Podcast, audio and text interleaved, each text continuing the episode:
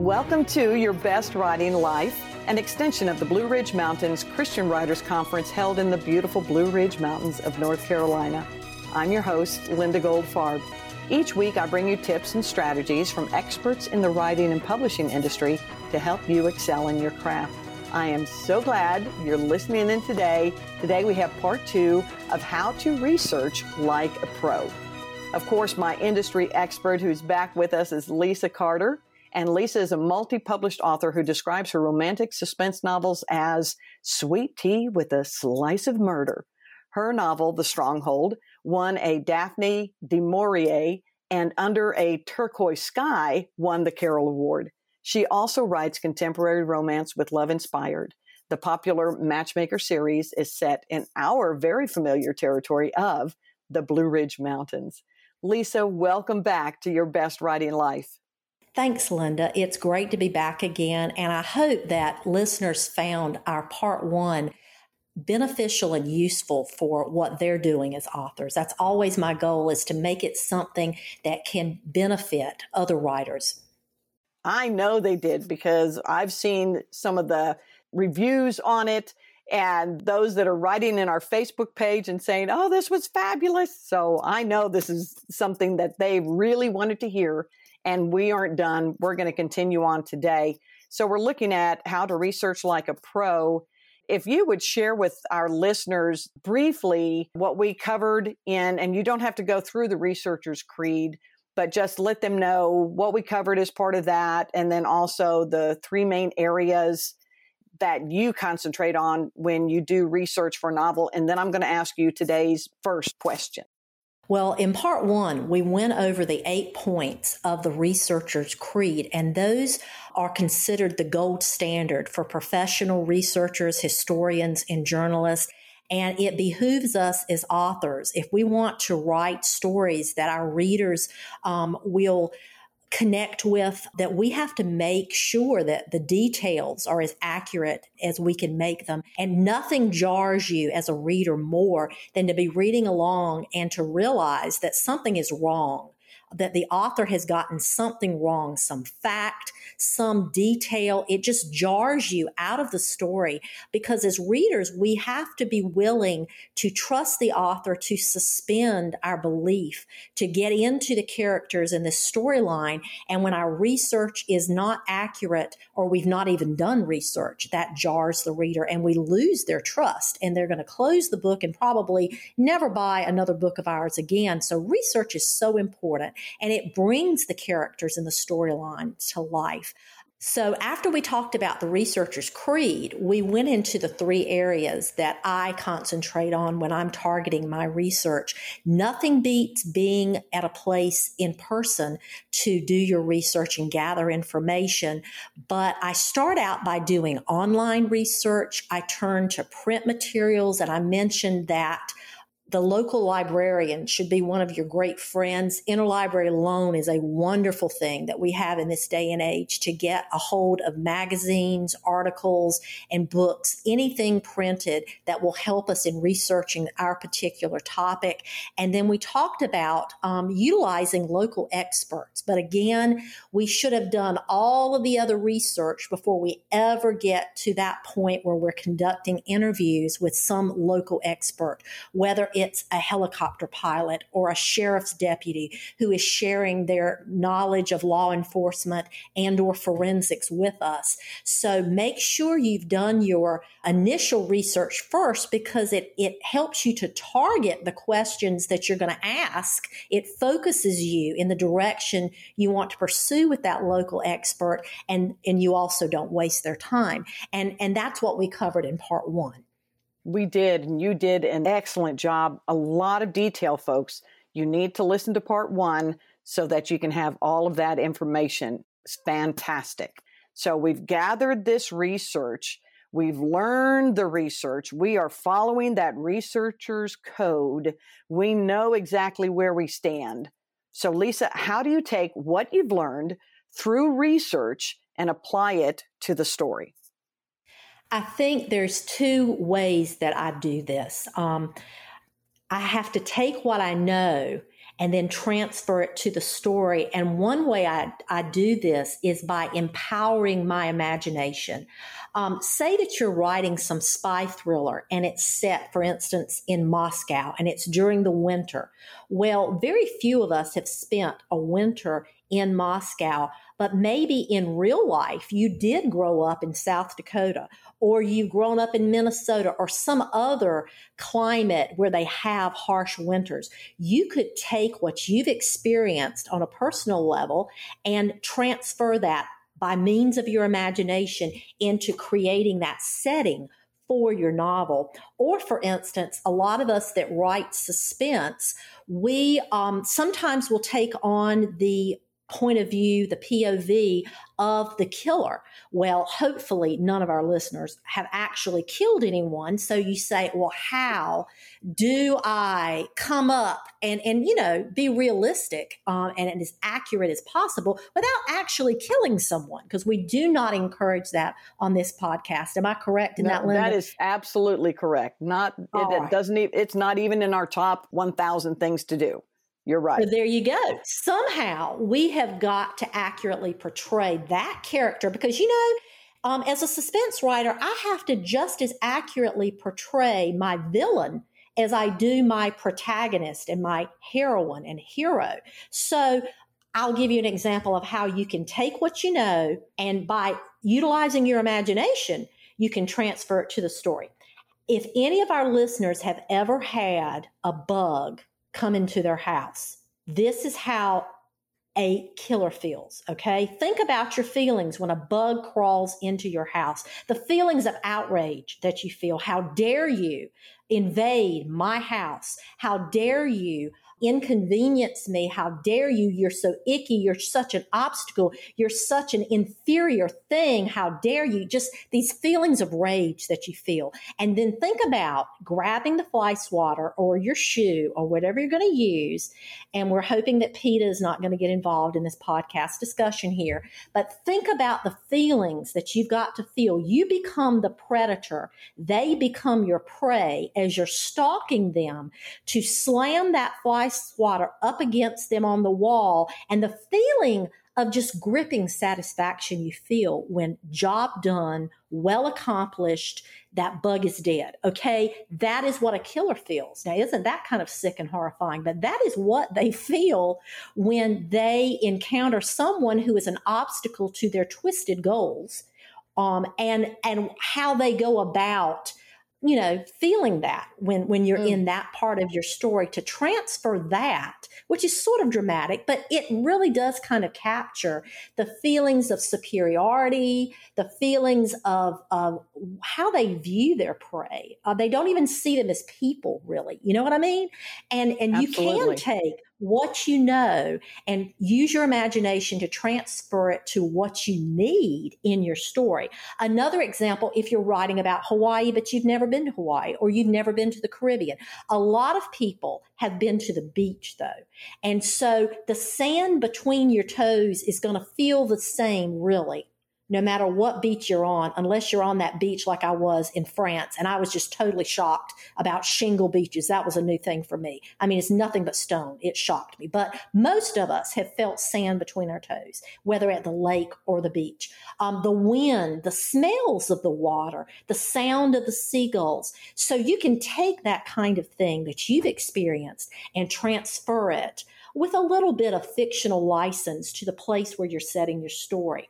Or maybe you say, well, I don't know if that's going to work for me because I write dystopian or um, apocalyptic literature, or I, am even writing like the next Little House on the Prairie, the pioneer world. I, I can't go back to the pioneer times. How am I going to use my ima- imagination for this? Well, think about this. Have you ever in your life had to move to a new school or a new neighborhood or a new city or join a new church. And those feelings of feeling like maybe you don't belong, that you're an outsider, that this is a little bit mm. scary, all of those feelings can be transferred into those um, dystopian type genres about a brave new world kind of thing.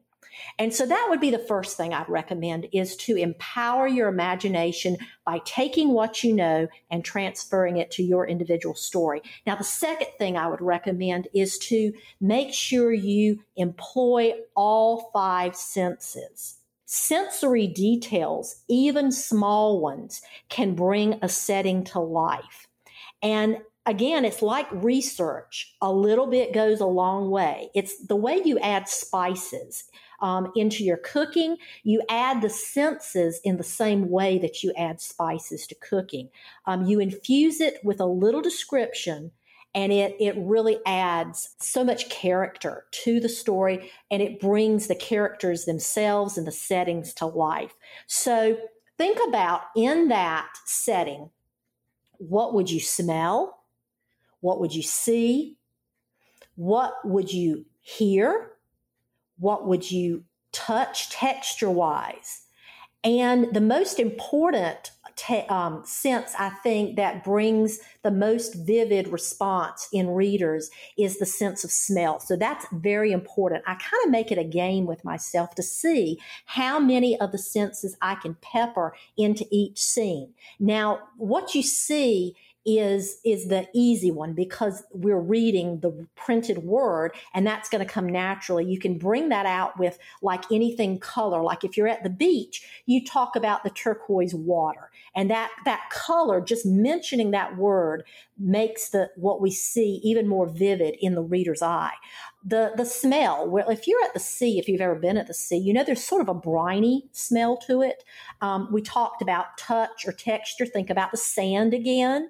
And think about the the smell we mentioned as the most important and hearing. What do you hear at the beach? Well seagulls or the sound of the waves lapping against the shore. And if you can just, we're not talking about a description dump here, but peppering in these little details, a sentence here, a word here, a phrase here throughout the scene, that brings the scene to life. I, I do a lot of um, manuscript critiques at, at conferences, and this is the one thing that to me distinguishes a writer who is at the beginning of their writing journey versus a more seasoned writer is their ability to bring a scene to life. And nothing brings a scene to life more vividly than being able to pepper in these five senses. So make it a task for yourself as a writer that as you're working on your manuscript, this work in progress that you've got going, to start start seeing how many, I mean, actually even go back a chapter that you've already written and highlight anything that would reference one of the senses and just see how you've done so far. And then next chapter that you write, next scene you're working on, see if you can do better, even better by peppering in those five senses. So those two things are the means that I use to take my research to use even my personal experience and translate it, transfer it to the story to bring it to life. Um, I've used recipes, uh, like when I was writing Aloha Rose about Hawaii, a Hawaiian hula pie. I mean, that was a great thing to try out that recipe and taste it for myself. I use song themes that when I was again writing the, the Aloha Rose story set in Hawaii, I used Brother Iz's version of Somewhere Over the Rainbow and I would just play it over and over and over to myself. And it really helped jumpstart my writing every day. It was kind of like that whole Pavlovian dog thing that it became mm-hmm. a trigger that I would hear the music and I was immediately in that setting. And by me feeling the setting. I think it, it enabled it to be more realistic in my writing for the, the reader to catch the setting as well. Um, and eventually, everything that I was using became part of my marketing. So nothing is wasted. That's the wonderful part of research. Nothing has to be wasted. You may not be able to fit in all of your research, but later on down the line, you can use it in blogs, in articles, in all kinds of ways in your marketing, in your branding as you are launching that particular book. There may be an object that um, has some special association that can help you be location or character specific fragrances that you can that will help you because if you feel it then you can write it and then your reader will feel it. For instance sometimes i give my main female characters a specific fragrance lavender or jasmine or plumeria from Hawaii, magnolia when it's one of my southern heroines. And I will burn a candle or I will have, you know, something like that that will help me to get in that character's skin and, and more effectively write from that character's point of view. So those are the main two ways, Linda, that I utilize what I've found in my research and transfer it to the story. And I like how you tell us to pepper it in and to go back and take a look and, you know, maybe even have in my mind, I'm going, okay, I could color code if I know, did I have something that dealt with sight? What is it that dealt with smell? How, how can I bring that in? How can I have it be different? And subtlety, I think, is a key here, is it not, Lisa? Can you elaborate on that just a little bit? How we would dovetail that in? Well, um, I've taught this class at conferences before, and you know, just being auto, um, audio, I'm not able to to give all the examples that I would normally use when sure. I've got the screen and everything. But what I usually do is I will read a paragraph or parts of a scene that I've written, and I'll show, I'll highlight it how. Um, you know the the smell of the the brine of the salt water wafted mm. past his nose. I mean, you just have to be clever. I mean, you really mm-hmm. do. You have to think of a creative, clever way to get the information into the reader's mind without being so on the nose about it, you know? And because otherwise, um, we call it an information dump or even mm-hmm. a description dump. And again, right. that's that's less um, less craft worthy writing there. And the more mm. you do it, I think the better you'll get at at it. And again, that little trick about the highlighter, I really recommend that. Take um, a scene that you've written and highlight those kind of things because really the reader is not going to tolerate pages and pages of description where we'd all like to tell everything we knew in our descript um, our research about the house that the character lives in or the yard or the town. And you know charles dickens used to be able to do that. He could write 20 pages and you had no furtherance in the storyline. He just told you about all the characters but modern readers will not tolerate that. So we've mm-hmm. got to be a little more clever about splicing it in you know? Um, a sentence here that that brings out the the auditory. Uh, another sentence a couple of paragraphs down that brings out maybe a textural thing. Um, so you know that's that's kind of how we have to do it. So good. Yay. Yay yay. Sorry i want to stop and write. All right so here's the next question. What role does the power of discovery play in your pre writing process? I love the discovery part of the writing process. You know, there are three stages in writing a novel. There's the pre writing, and that's where we do most of our, our research. The second stage is the writing. And to me, I'm going to tell you the truth. I, I turned in number 28 novel uh, mm. just a few weeks ago, and you would think that it gets easier. No, I hate to tell you this, it gets harder. Um, the writing to me is the hardest part of, of the whole process. And then the third stage in the writing process is the revision or the rewriting process. And that's really where the magic happens. I actually, and this may make me weird, and you're going to hear me say this and think, oh, yeah, well, this woman is totally crazy.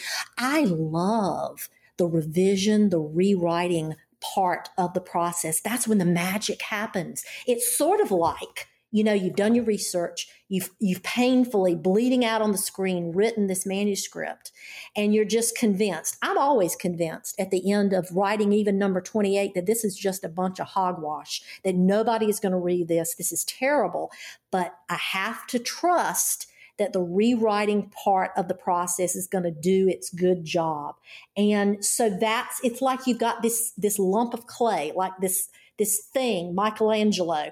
And that's when he begins to chip away at this marble block and the, the beautiful image that was trapped in the marble emerges. And to me, that's what the rewriting process is, is chipping away at this lump of clay you call your rough draft to reveal the beauty that's within. But that's another topic, Linda. We are not going to talk about rewriting. But the power of discovery, it's, it's all about in the pre-writing stage, uncovering, discovering the story that you've been inspired to tell. It's when you take what you've unearthed so far in your research, you throw it into the cooker of your creativity and you let it simmer on the stove of your imagination.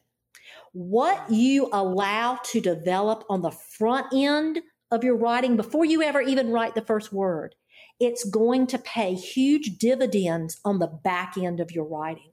Let the story cook in your mind before you touch the keyboard, or you risk a detour that could lead nowhere because you really didn't know what your story was about, much less where the story was going. So don't discount the powerful role that discovery plays in the pre writing process. Some stories take longer to develop than others, and others will fly from your fingers to the keyboard like sparks off flint. And those stories are usually they've been fueled by a conscious choice to let the discovery process have its way, not your way. It's on its timetable, not your timetable ideas emerge from this magical place inside you that were placed there by the God who hardwired you to be a writer in the first place. But this tank has to be filled until it overflows so that the creativity overflows. And it's the overflow that becomes your inspiration. It's a wellspring. Now, don't kid yourself. This, this discovery, this research, this is work too, but it can be important, fun work. It's about gathering this, this power of discovery, the pre-writing process. It's about gathering story treasure along the path of your research. Now, if you're a plotter, you're going to collect all of this treasure and then you're going to weave it into a cohesive whole before writing the first word. If you're a pantser like me, you're going to collect and you're going to then distribute it during the actual writing stage. Um, over the years, I've, I've kind of come up with some ideas about how we can fill the tank of creativity inside us so that it overflows into this process of discovery. And this, the things I'm going to tell you, Linda, they're going to sound really stupid and you're going to think, oh, well, a child knows that. But no, really, seriously. Sometimes we have to go back to the basics, you know. Um, I think yes. Uh, someone told me one time the most important thing we can know is that little that little um, children's verse jesus loves me this i know for the bible mm. tells me so and so it's sometimes in going back to the basics that that that's where the meat of it is. And so the first thing I would recommend in this power of discovery is to read. This is what we used to do for fun before we convinced ourselves that writing is such a drudgery but reading is essential to the creative process. It's not an indulgence. It's a necessity for the writer to fill the tank. You have to read at least one book a week, more if possible. Carry a book or an ebook with you wherever you go. Reading or listening to audiobooks can guide your story's direction. Now, we're not talking about plagiarism, but it's kind of the iron sharpens iron mentality. So another writer's creativity can inspire and fuel your own creativity. Um, the second thing I would encourage you to do while you're on this process of discovery is to allow your subconscious to take over. And this is most easily accomplished by performing mundane, even rote type of skills cleaning your house, driving, exercising, taking a shower. When your body is engaged in muscle memory, your mind is free for that stream of subconscious thoughts to flow. Now, it's during this stage, the pre writing stage, of your process that you'll have the cleanest house on your block. And I hope you will savor that because during the second and third stages of writing and rewriting, you're going to have the worst kept house on the block. My best ideas are often come to me when I'm unconscious. And sometimes I mean that literally. The entire storyline of Beneath a Navajo Moon came to me in a dream. I kid you not. And then hmm. also mm. um, in the shower, I get my best ideas for the plot, for the characters in the shower. My husband jokes that you can chart my discovery process according to our water bill. You might see this big spike. May 2021, she was writing um, Finding Her Way Back, which will come out next February, or way back last uh, October 2020, she was writing A Chance for a Newcomer. And I mean, the water, I mean, you can see the fluctuation in the water bill. It's a real thing. And the third thing I would say, as far as um, uh, honing this power of discovery in your pre-writing process is to create a visual montage of your characters and places. And this is where, you know, again, the research um, that you've already done comes into play because it's going to aid you in deepening your characterization and even sometimes generating plot lines and, and story outcome. Um, I also, when I'm creating this visual montage of the characters or or setting um, I can use it again when it comes to post writing marketing of the novel. I create Pinterest boards for each of my novels.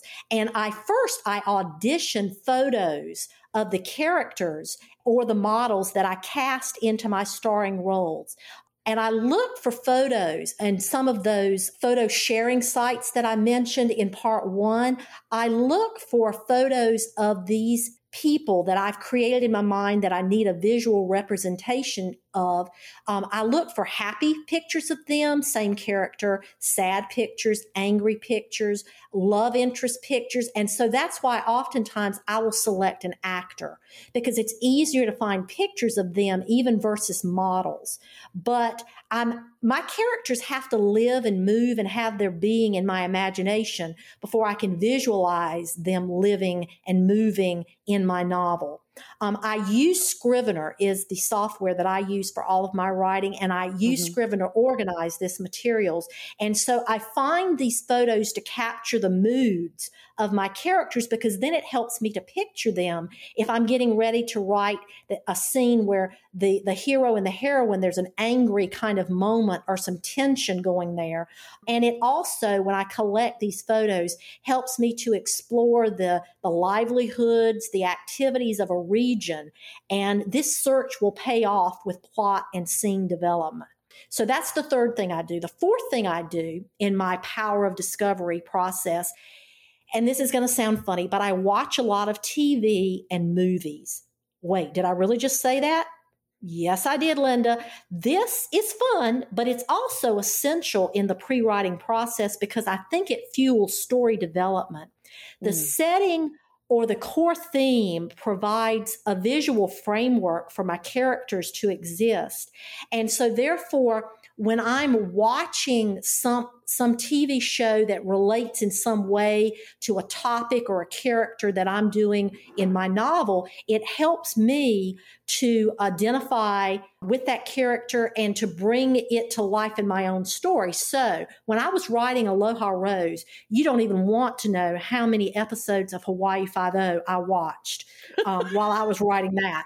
Or when I was writing um, Under a Turquoise Sky, which is basically about the WITSEC program and a witness on the run, I watched a very old series called In Plain Sight.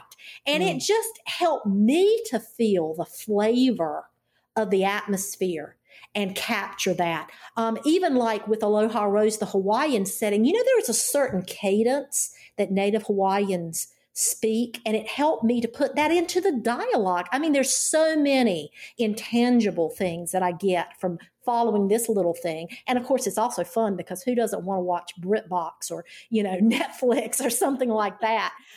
And then the fifth thing I would recommend is to not forget to engage all five of your senses. And we've already talked about this a little bit about peppering in the five senses that, that make the characters, the setting become three dimensional to jump off the page. And I mentioned it before, but I, I encourage you to create your own soundtrack for the novel that you're working on, or even for a particular character, like a, a song that would be their theme song, whether it's a hymn or it's just some contemporary song. And I did this, uh, I mentioned with Aloha Rose, where I took Brother Iz's Over the Rainbow version, and it just became so merged into my story that when I would play that before I began writing, I would immediately jump into the setting, to the scene, the character, the story, the novel that I was working on. Now, you know, sometimes in this this power of discovery. You've done your research, you've done all these things, you've been reading, you've been watching TV, all of that that we've recommended, and you feel like you're getting a little bit stuck. This always happens to me in the middle of, a, of writing a story. Um, even number 28, it never fails to happen. And what that means is that the story hasn't finished cooking in your imagination yet. And mm-hmm. so I would encourage you, if you're stuck, to revisit some of these discovery techniques that work for you and access that inner child that's in you to guide you around the next bend to the next point in your story. Because sometimes we just need to give the story more time, the time it needs, not what you need. And we have to just learn to harness this playful, creative child that we all started out being and, and get ready immerse ourselves into that great adventure and enjoy this journey through the discovery phase of the pre-writing process. You know, people often ask me when I'm teaching different writing classes what my process is, and I want you to know that everybody has their own process for writing, for research, for all of these three stages that we've mentioned. And so you need to be true to what's what works for you. But as far as what works for me, I can share it with you, but you know, take it with a grain of salt. If it doesn't work for you, then don't do it. You do mm. what works for you. But for me, this is my process. I will get a story idea. I will do my initial research, heavily focused on the setting, themes, characterizations. I will cast those characters, as I mentioned, with the, the photos, creating my Pinterest board. I'll put together some character charts.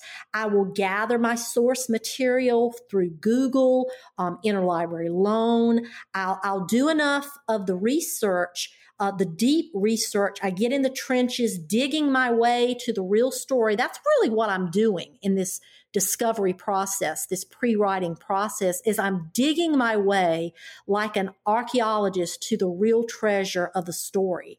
And I'm allowing the characters and the setting and the situation and the research to percolate in my mind. I'm going to, at this point, if I need to interview any um, local experts, I will do that. And at some point, uh, the question is always asked well, when do you know when it's time to stop researching and write? Well, you know, you could probably write a book just on that and, and millions of people would buy it, especially those of us who are authors. Because if you're like me, I could spend my entire life researching just for fun. I mean, just for things that interest me. And I would never, ever stop researching and get around to writing the story.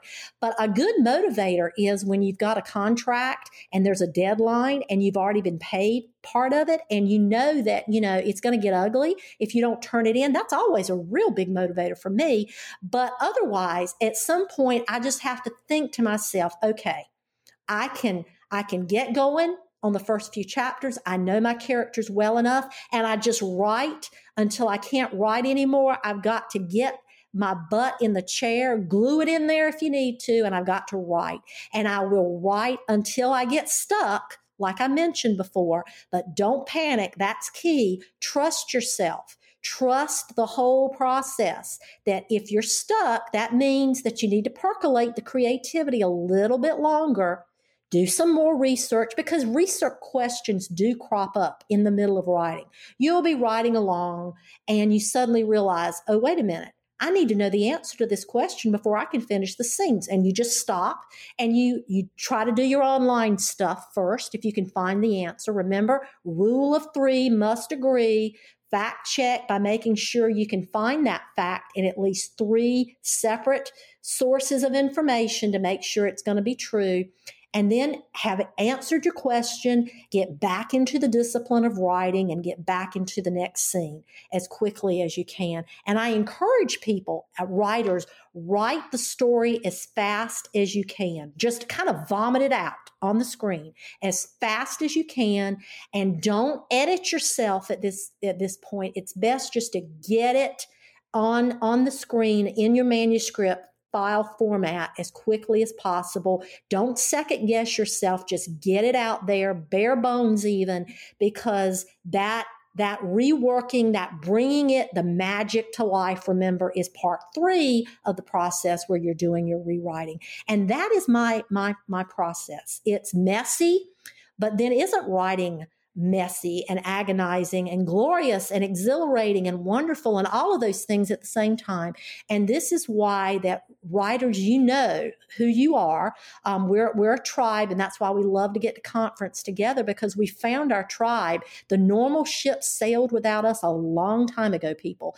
and so it's, you know, it, it's not it's not an easy life, but it's the kind of thing that if you're a writer, if God has hardwired you to be a writer, then you know that you've got to keep writing for His glory because this is the, the mission that He's called you to do.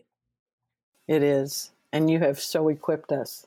Thank you so very, very much. Lisa, this has brought us to the end of part two. We'll certainly have you back on I do have a question I'd like to ask you, not necessarily writing related. Lisa Carter, what brings you joy? I love my garden. It's not a vegetable garden. There's boxwoods, there's a fountain, there's wind chimes, there's perennials, there's roses, hydrangeas. And so I, I love being out there, um, feeling all of those senses, experiencing that, feeling God very close there. I also love to travel. That, oh, you don't even want to get me started on the places I've been, the places I want to see. Travel is such a passion in my life. I joke, I tell people, that I write books to fund my travel addiction. And, and there is a lot of truth in that. And then also, I think my passion, my joy is to get together with family. I love those times when I can be together with my family and just experience life with them. There is no greater joy. Um, I'm also a, a worshiper. I love coming at conference, which we've not really been able to do too much over the last couple of years. But I love that sensation of being with people of like mind and really worshiping our King and that that kind of um, large group atmosphere. So I would say those are my joys, and um, those are the things that that I think enhance the writing and go into filling that tank of creativity, filling it so that it overflows in creativity in the words and the stories that God has given us. So nice. Well, folks, as you can see, we do have amazing experts that we bring to feed into you, to give you what you need to take that next best step. Lisa has 28 books out. I think she knows her business. And for her to be able to say, yes, I'm more than willing to share with the listeners here at Your Best Writing Life, we are truly, truly blessed. Thank you so much, Lisa, for being here with us again twice. This has been great. It is such an honor to have you here. Thank you so much, Linda, for inviting me to be on the program. Well, we'll do it again. We'll do it again. And thank you, my friends, for joining us. Please take a moment to subscribe, rate, and review. And yes, yes, yes, we have all of Lisa's information in the show notes. You're going to be able to find find where she's at, how you can connect with her, because we do want you to do that as well. And we have a download, I think that was with episode the first part of this episode. So we'll probably have a copy of that in this one as well. I think it should be in the show notes. Oh, we want to give you and inform you and equip you for your best writing life. And if you've enjoyed what you've heard, if you'd like to review it, we'd like to hear from you because what you have to say matters as much as what you have to write. This is Linda Goldfarb, and I look forward to being here with you next time on your best writing life.